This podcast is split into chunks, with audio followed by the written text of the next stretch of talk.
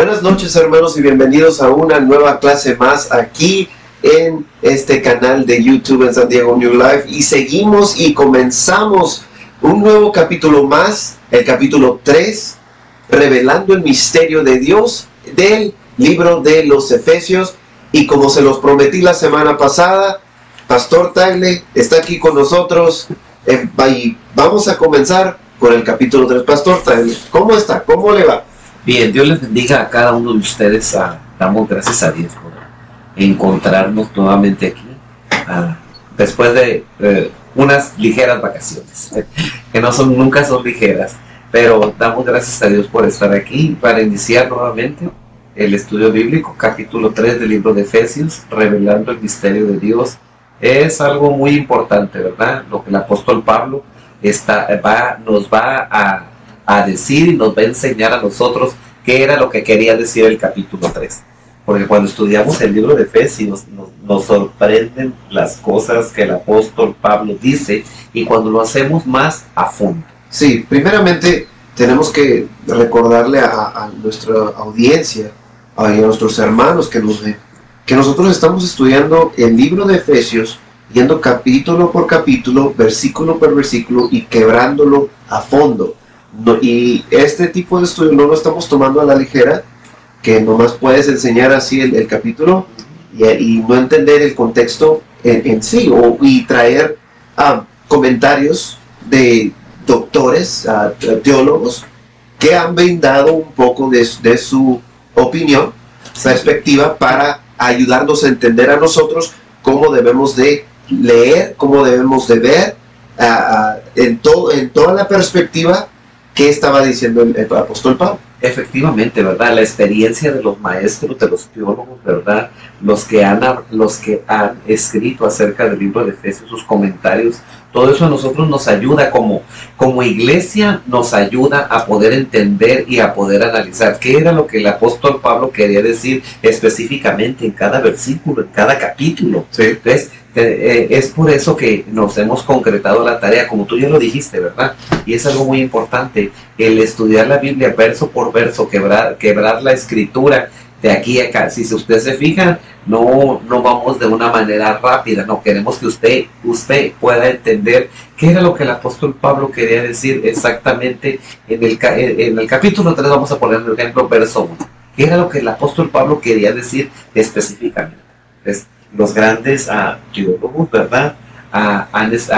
nos han dejado sus comentarios, entonces eh, podemos nosotros, ¿verdad?, a poderlo ampliar un poco más qué era lo que el apóstol Pablo quería decir, sin olvidar que la, en la cultura en la que se estaba viviendo en esa, en esa época, en ese tiempo, qué era lo que estaba pasando exactamente. Entonces, claro, lo podemos aplicar a nuestra, a nuestra, nuestro siglo XXI, claro, la Biblia es la Biblia, no cambia y podemos aplicar lo que dice la palabra.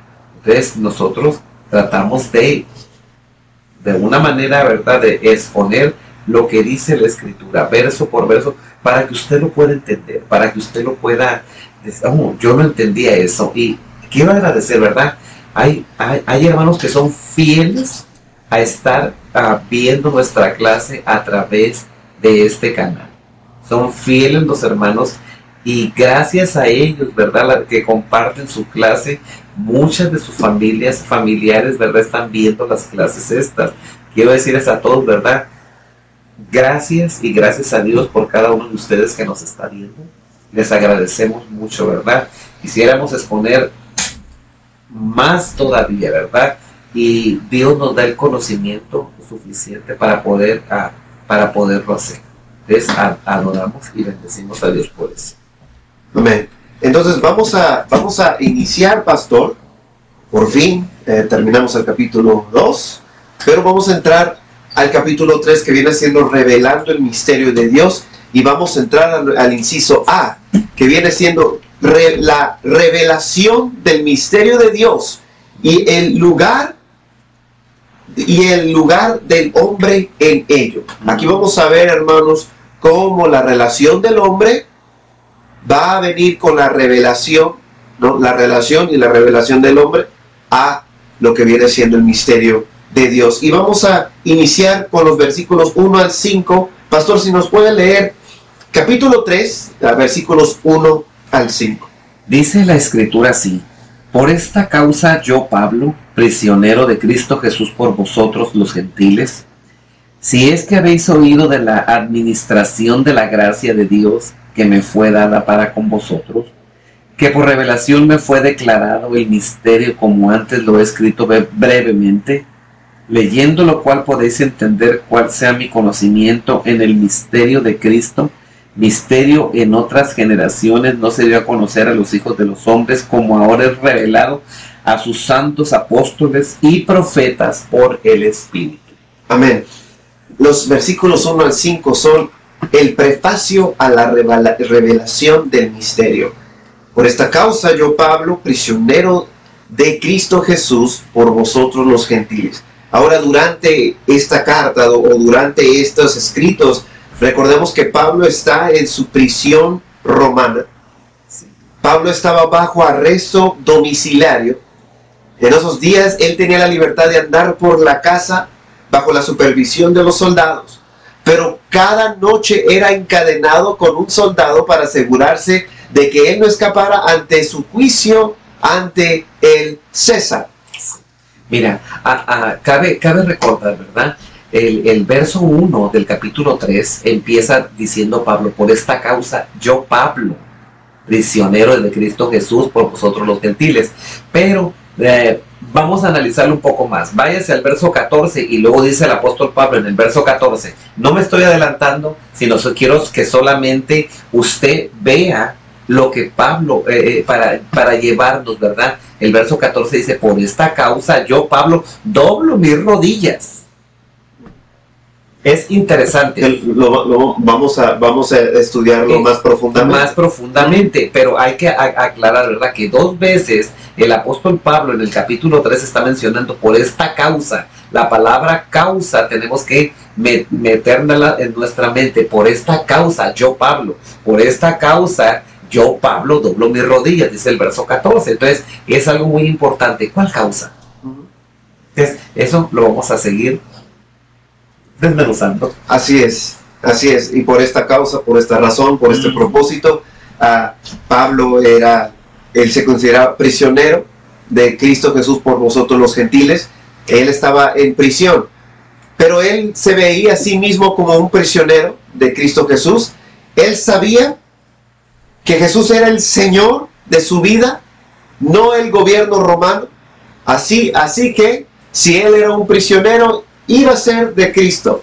Él iba a ser un prisionero de Jesús. Por vosotros los gentiles, la razón por la cual él estaba en el arresto, bajo arresto, esperando juicio, era debido a los esfuerzos, a sus esfuerzos misioneros en favor a los gentiles. Pablo padeció por, por la misma verdad que él explicaría a los efesios y esto no hizo que él retrocediera un poco. Lo último que Pablo quería era que las personas sintieran lástima por él debido a sus encarcelamientos. Él quería que sus lectores se dieran cuenta que era un beneficio ser un prisionero. Pastor, ¿eso es cierto? ¿E-, ¿Es un beneficio ser un prisionero? Por supuesto que sí, sobre todo. ¿O no lo encuentra irónico? Porque un prisionero que está en, está en la cárcel no le gusta ser un prisionero. Eh, bueno, pero en este caso, en este caso, en este caso hablando sobre el apóstol Pablo, él, él, sabía, porque estaba prisionero, estaba prisionero en prisión domiciliaria, estaba en, en Roma. Pero en sus otros viajes también llegó a prisión. Eh, eh, efectivamente, pero, pusieron en la cárcel. Pero Dios no libró, pero eh, de esta, de, es, de esto, ¿verdad? Esto iba a ser ya la culminación de su ministerio totalmente. Entonces, el apóstol no se equivocaba. Mira, cuando, cuando él dice, ¿verdad? Por esta, por esta causa, es la causa de Cristo, él estaba en la causa del Señor. Entonces lo que, lo que quiere decir, ¿verdad? Que cuando el, el apóstol escribe es, es una esto es un estilo literario de él personalmente. Estamos, estamos hablando literariamente, ¿verdad? Era un estilo literario del apóstol Pablo. ¿Qué quiere decir con esto? Tanto Romanos como los Efesios hablan de una, de una teología sistemática. Sí. Sistemática. Entonces, son las estas dos cartas, tanto Romanos como, Efe, como, como el libro de Éfeso, ¿verdad? Son, eh, hablan acerca de una teología sistemática que solamente el, apóstol Pablo lo, podía hacer. Entonces, eh, eh, en, este caso, ¿verdad? en este caso, eh, Dios le hizo una revelación al apóstol Pablo. Eso, eso, está hablando claramente. Dios le hizo una revelación al apóstol, al apóstol Pablo y el cual le, reveló el misterio. ¿Cuál misterio? Entonces, eso nos, lo vamos a ver más adelante. es el misterio de Dios. El misterio de Dios. Entonces, eh, eh, esto, por eso el apóstol Pablo fue muy claro, por esta causa, la causa de Jesucristo. Entonces, eh, eh, él en su estilo, en su estilo literario, ah, porque tenemos que acordarnos, Pablo escribía, eh, fue, se dice que el apóstol fue el mejor teólogo que pueda haber habido. Entonces, Pablo es cuando es cuando cuando escribía su carta o cuando dictaba las cartas, porque una las dictó y otras las escribió, hay que aclarar ese punto. Entonces, cuando él lo hacía, ¿verdad? Su estilo quedaba plasmado ahí porque él sentía, ¿verdad? Que era algo mm, que el Señor ya le había revelado a él. Por eso él dice yo Pablo. Yo Pablo, exacto. O sea, es, él, él, ese, aquí vamos a, poner un poco de, gramática, ¿no? Lo que es hablarse en tercera persona. Sí, yo, yo Pablo. Yo Pablo. Él, él se señalaba como primero, yo, pero él se decía en tercera persona también, yo Pablo, soy prisionero de Jesucristo. Exacto, entonces tenemos que analizar también, ahora estamos hablando de los estilos literarios, de la gramática, porque la Biblia nos enseña todo eso. Ah, es gramática, estilos literarios. Eh, eh, sí, es, literatura. es una literatura. Entonces, tenemos que, que, poder entender un poco más el porqué del escrito del apóstol Pablo. Así es. Es importante saber esto, hermanos, porque uh, Pablo, eh, esta era la última carta. Eh, esta era una de sus últimas cartas que él estaba escribiendo durante su encarcelamiento domiciliario. Claro. Y, fíjate una cosa, que cuando el apóstol Pablo escribe, escribe eh, en el verso 1, cuando escribe esto, él quería que tanto judíos, vamos a ponerlo así, judíos y, gentiles son una misma cosa, iban a pertenecer al mismo cuerpo de Cristo. Sí, sí, sí, sí. Sí, porque, porque él no, no, veía la distinción entre judíos y gentiles. ¿no? Por eso, por eso mira, si nos, si nos regresamos al, al verso, al, en el verso 1, por esta causa yo, Pablo, doblo mis rodillas. yo, perdón, por esta causa yo, Pablo, verso 1, prisionero de Cristo Jesús. ¿Por quién? Por vosotros, por vosotros los gentiles. ¿Verdad que no dice judíos? Ajá. Dice, por vosotros gentiles, yo de hecho, él fue escogido para ser el apóstol de los gentiles. El apóstol de los gentiles, pero él quería que tanto judíos como gentiles pertenecieran al mismo cuerpo, el, cuerpo de Cristo. Así es. eso, eso es importante. Claro. Si es que habéis oído, esto aquí está sugiriendo que Pablo sabía que su llamado en particular hacia el mundo gentil era bien conocido entre los cristianos gentiles. ¿Sí? Habéis oído de la administración de la gracia de Dios que me fue dada para con vosotros. Aquí la palabra administración habla de la estrategia implementada del plan de Dios en la iglesia. ¿Sí? La estrategia implementada del plan de Dios de la iglesia. Ahora, Word nos dice esto. Aquí, como en Efesios 1.9, se debe de entender como la implementación de una estrategia. Pastor, si nos puede leer Efesios 1.9 rápidamente, porque aquí vamos, quiero, yo quiero que ustedes entiendan, hermanos, la implementación de una estrategia. Mira, dice Efesios 1.9, dándonos a conocer el misterio de su voluntad según su beneplácito, el cual se había propuesto en sí mismo. Ahí está la, estrategia, la implementación de una estrategia y volvemos a, ver en la misma palabra, el misterio. El misterio, En el capítulo 3. Claro. Ahora, Clark nos dice acerca de esta administración de la gracia de Dios. Nosotros podemos entender tanto el puesto apostólico como los dones concedidos a San Pablo. pero el propósito a predicar el Evangelio entre los gentiles o el conocimiento el cual Dios le dio de ese plan de gracia, el cual él había formado para la conversión de los gentiles. Ya había un plan para los judíos, pero también había un plan para los gentiles. Claro, entonces aquí, ¿verdad? Aquí en este, en este punto, el, apóstol Pablo, ¿verdad? cuando habla acerca del misterio, entonces el misterio ya había sido revelado. Así es, así es. El misterio ya, ya había sido revelado, entonces el, el, misterio, ahora el apóstol Pablo lo llevaba a cabo. ¿Y cuál era el misterio? Es Jesús. Así es.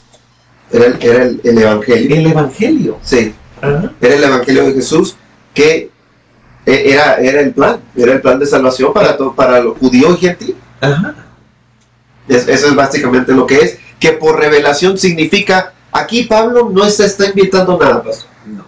Él no se está inventando nada. Dios me dio revelación y yo solo soy su mensajero en cuanto a esta verdad. Es lo que, es lo que Pablo hubiese, hubiese dicho. Le costó mucho a Pablo mantener este misterio, así que probablemente él no inventó esto. Eh, es sorprendente que Dios tomara a un hebreo, fariseo, perseguidor de, de la iglesia, y lo convirtiera en un ministro principal, a quien reveló el misterio de la obra del Evangelio que reúne a judíos y gentiles en un mismo cuerpo. Exacto. Y estamos hablando acerca de, Pablo antes de, iniciar esta clase, pastor. Sí, ah, es algo que, que me quedé, nunca lo había podido analizar y escuche bien, nunca lo había podido analizar de esa manera. Mira, te, te estaba comentando, el apóstol Pablo fue instruido a los pies de Gamaliel. ¿Quién era Gamaliel? Era el maestro de Pablo. Maestro de Pablo. Después, el apóstol Pablo, en la muerte de Esteban, en, el libro de Hechos, en la muerte de Esteban, ¿qué, ¿qué, dice la escritura? La escritura dice que fueron puestas las ropas de Esteban eh, en los pies de Saulo. Entonces, lo que quiere decir, Gamaliel fue su maestro. maestro. Esteban fue cuando pusieron las ropas de Esteban. ¿Quién era Esteban? Esteban era un evangelista. Entonces todo eso iba, iba recayendo, fíjate bien, maestro, evangelista. Okay. Cuando Pablo llegó, eh, cuando Pablo quedó ciego, Saulo quedó ciego, camino a Damasco, el sacerdote Ananías, Ananías se fue el sacerdote que, ministró a Pablo. Entonces, estaba la profecía, el profeta. El profeta. Ahora, fíjate bien, llevamos un maestro, un evangelista, un profeta. profeta okay. Pero cuando, cuando Pablo fue llevado a los apóstoles, ¿quién lo llevó? Bernabé. Bernabé. ¿Y quién era Bernabé? Era un apóstol. Sí. Y era el de consolación. Cuando Bernabé, fíjate, llevamos un maestro. Maestro, evangelista, profeta y apóstol. Y apóstol. Ahora, no, no, y, ah, y, ahora, cuando fue llevado por, por, por Bernabé a los apóstoles, dice que los apóstoles implantaron sus manos sobre él. Entonces, ¿qué pasa ahí? ¿Qué fue, qué fue lo que pasó? Ahora el apóstol fue llevado, enviado. Enviado, quiere decir a misionar, a misionero. Sí. Entonces, por eso él es el apóstol a los gentiles. Así es. Y, aquí vemos lo que estamos hablando. Aquí vemos las cinco áreas. Sí. Aquí están las cinco áreas. Fue maestro, que Pablo fue. Sí. Evangelista, Pablo lo fue. Sí. Profeta, Pablo lo Pablo Lo fue. Apóstol, Pablo lo fue, o discípulo también. Discípulo de, Pablo lo fue. Consolación por Bernabé. Por Bernabé. Y, luego, misionero. Enviado. Enviado. Sí. Entonces, vemos cinco áreas diferentes en del, el, del ministro. Del, ministerio apostólico. Del ministerio apostólico, así es. Y hablando acerca, y, vamos a entrar ya que lo que viene siendo cuando él declara, ¿no? me fue declarado. Eso es algo que ustedes se pueden poner a pensar, hermano, y que también nos puede analizar durante mientras está leyendo la historia del apóstol Pablo o, leyendo los, las cartas paulinas. Sí, es solamente puntos, ¿verdad?, que estamos ah, dándoles a conocer, ¿verdad? Así es. Me fue declarado el misterio. Aquí fue que el principio que Pablo describirá es un misterio, aunque conocido.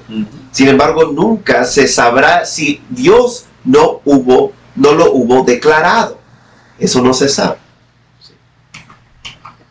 A ver. Adiós. Ah, muy bien. Stott nos dice, entendemos a un misterio como algo oscuro, secreto, un acertijo. Lo que es misterioso es inexplicable o incomprensible. La palabra griega misterión, sin embargo, es diferente.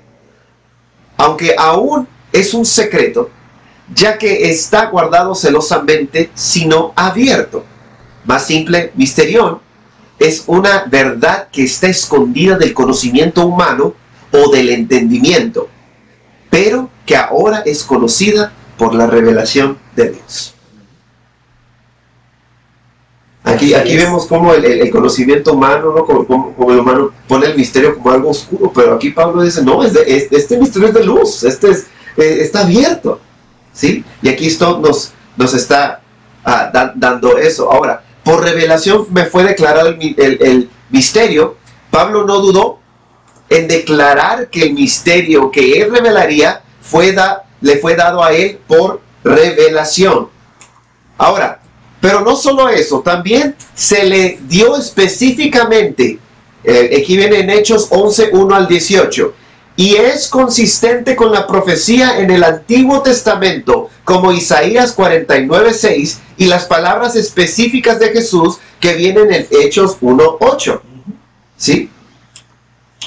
Sin embargo, al parecer Dios utilizó a Pablo para declarar específicamente cómo los judíos y gentiles pueden unirse como un solo, uno solo en el cuerpo de Cristo. Ahí ese es el misterio. Ahí está declarado el misterio. Judíos y gentiles pueden unirse como un solo, en, como uno solo en el cuerpo de Cristo. Ese es el misterio. Ese es el, ese es el misterio. Ya, se, ya, se, lo revelamos, hermano. Ese es el misterio. Aquí terminamos. Ah, no es cierto. era, lo que, era lo que Dios le estaba revelando al apóstol, que tanto judíos como gentiles iban a tener acceso. Ese, eso era. Eso era el acceso. Ah, le, voy a dar, le voy a dar otro tips. Para, que, pues. para que usted lo sepa, ¿verdad?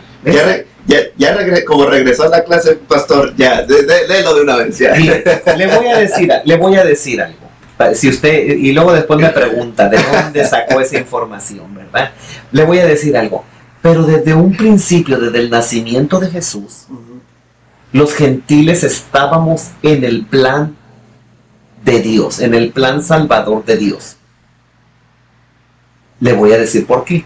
Miren, cuando estos hombres sabios de, que venían de muy lejos, no eran judíos, eran gentiles.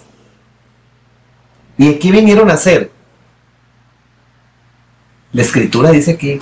Vinieron a adorar. Exacto. Vinieron a adorar entonces nosotros estábamos en el plan de Dios desde su nacimiento. Estos hombres venían del oriente. Del oriente, ellos venían de oriente. Entonces estábamos en el plan desde el mismo nacimiento de Jesús, los gentiles ya estábamos ahí. Eh, eh, presentes, vamos a decir así, porque estos hombres no eran judíos, venían de lejos, y vinieron a adorar. Entonces, nosotros, los, los, los gentiles, estamos a adorando al que vive. Entonces, el misterio es, el misterio es que le fue revelado a Pablo, pero ahora si lo podemos ver también del Antiguo Testamento, Abraham no era judío. Sí, estoy muy de acuerdo contigo. Abraham no era judío. de, eh, y, de los caldeos, Mesopotamia. de Mesopotamia. Entonces vino a formar, eh, eh, les estamos dando algo de lo que hemos aprendido, ¿verdad? Entonces, Abraham vino de lejos. Sí, no, no, era judío. Claro, ¿por qué? Porque él iba a formar, eh, iba a formar una la nación, de, Israel. Así de fácil. So, básicamente, él no era judío y, los, los, los, hombres sabios, o los reyes, como se le, conoce, eran del oriente, hermanos. Eh, no eran de, de la región, no eran del oriente. Y Eran del- vinieron a adorar, entonces estaba presente ahí, ¿verdad? Eh, los gentiles adorando. Mira nomás. Y también los, los, bueno, los pastorcitos sí eran, Pero ellos eran- estaban ahí. pero eran los, los rechazados. Exactamente, eran los rechazados, porque era el peor trabajo que, que se podía tener en aquel tiempo, el ser pastor o cuidador de ovejas. Así es. Ahora sí, seguimos con el siguiente punto. Muy bien. Esto ya se eh, sugería por medio de otros, pero deta- deta- detallada de ma- manera específica por medio de la revelación de Pablo. Pablo confiaba en que sus lectores entenderían lo que Dios le había revelado. No se dio a conocer a los hijos de los hombres como ahora es revelado. La naturaleza de la unión de judíos y gentiles en este nuevo cuerpo es el aspecto que no se dio a conocer. En el Antiguo Testamento, la salvación de los gentiles está profetizado en el Mesías. Nunca se había, ah, nunca se habla de la unión entre los judíos y gentiles en la iglesia. Y aquí vamos, pastor, vamos a entrar al misterio descrito. Los versículos 6 y al 7. 6 y 7. Que los gentiles son coherederos y miembros del mismo cuerpo y copartícipes de la promesa en Cristo Jesús por medio del Evangelio, el Evangelio de las buenas nuevas, el cual yo fui hecho ministro por el don de la gracia de Dios que me ha sido dada según la operación de su poder. Rápidamente entramos. ahí. Vamos a entrar al misterio descrito. Que los gentiles son coherederos y miembros del mismo cuerpo. Esto en sí describe el misterio. Creer que los judíos y gentiles son unidos en el mismo cuerpo de Cristo, en una iglesia, y que ya no están separados delante de Dios. Porque hay que recordar, ¿verdad? En las clases anteriores vimos cómo había una separación dentro del templo. Ajá, Si te ajá, acuerdas, sí, capítulo dos. capítulo 2, Sí, había sí. una separación en el templo, donde el judío estaba más adentro, el gentil estaba hasta afuera y las mujeres estaban por otro lado. Entonces, Estaban en su propia plaza. plaza. Sí, sí, Entonces sí. había una separación, pero el apóstol Pablo aquí nos está diciendo, no más separaciones entre judíos y gentiles, somos coherederos y miembros del mismo cuerpo. y también copartícipes de la promesa en Cristo. La verdad de este misterio significa que los gentiles ahora son compartícipes de la promesa. Exacto. Este era un privilegio que ya no estaba reservado solamente para el creyente judío. Efectivamente. Somos Porque los judíos es que se creían exclusivos de- del. Evangelio de Cristo. Claro, no, no, no, ellos era, era, ellos, eh, eh, eh, para ellos fue dada la promesa y toda la cosa, ¿verdad? Pero no, con Cristo, ¿verdad? Con Cristo somos, nosotros co- somos copartícipes de esa promesa, gracias a Dios. Ahora, ¿qué nos, ¿qué nos hace como partícipes de la promesa en Cristo? Ahí viene en, en- en la segunda parte del versículo, por medio del Evangelio. Sí. ¿Y, y, y por qué por medio del Evangelio? Porque el Evangelio son las buenas nuevas. ¿Cuáles buenas nuevas? Que Jesús, que Jesús murió y resucitó al tercer día. Esas son las buenas es. nuevas. Y, y decían los, los primeros, los primeros, ¿verdad? A, a cristianos, Maranata, el Señor viene. Así es, así es. Esto solo puede pasar por medio del Evangelio, donde todos los hombres tienen una posición equivalente o igual en Jesús. Este es el mismo Evangelio al cual Pablo sirve, debido al don de la gracia, que se le ha dado por la obra del poder de Dios. Pablo dice que eh, es un ministro, pero ese es un título de servicio, no de exaltación. Exacto. Exacto. En la literatura griega, en la literatura clásica de la, antigua, de la antigua Grecia, el ministro, diáconos. Wood dice, es un mesero que siempre está a la orden de sus clientes. Un servidor. Muchos no les gusta eso. Ah, no, no, claro que no. Pastor, a muchos no les gusta ser un mesero. A muchos hermanos hay que, hay que hablar con claridad y parece- a- aquí vamos a, a- a detenernos. A muchos, muchos que, que quieren ser ministros nomás lo buscan como un título de exaltación. Cuando no, eh, un ministro es alguien que sirve. El servicio, sobre todo el servicio. Es un tema muy amplio, el, el, tema del servicio, de, de mayordomía, ¿no? mayordomía. Entonces, es un tema muy amplio, pero eh, es, es, algo, ¿verdad? Que el apóstol Pablo, ¿verdad? Pudo, pudo decir, ¿verdad? Él era ministro, pero no en una forma de, de exaltación. No, no. Pablo era un servidor totalmente. Así es, así es. Y hermanos, espero, espero que estén tan emocionados como nosotros. ¿Empezamos bien? Claro que sí. ¿Empezamos bien? Claro que sí, porque él dice que ya estoy de regreso. Sí, sí, ya, ya Pastor Taylor está de regreso con nosotros ah, después de sus vacaciones, ¿verdad? Sí, se mandamos saludos a todos, hermanos. después de sus vacaciones, pero él nos seguirá acompañando como siempre, hermanos, en estas clases de eh, en esta nueva aventura que es el capítulo 3 del libro de los Efesios. De nuevo, les agradecemos por todos sus comentarios, por todo lo que nos han dicho, por todo, hermanos. Les recordamos que tenemos, a, tenemos a nuestra clase a las 9 de la mañana. De, eh, aquí también tenemos una clase presencial, pero también tenemos una clase ah, por medio virtual.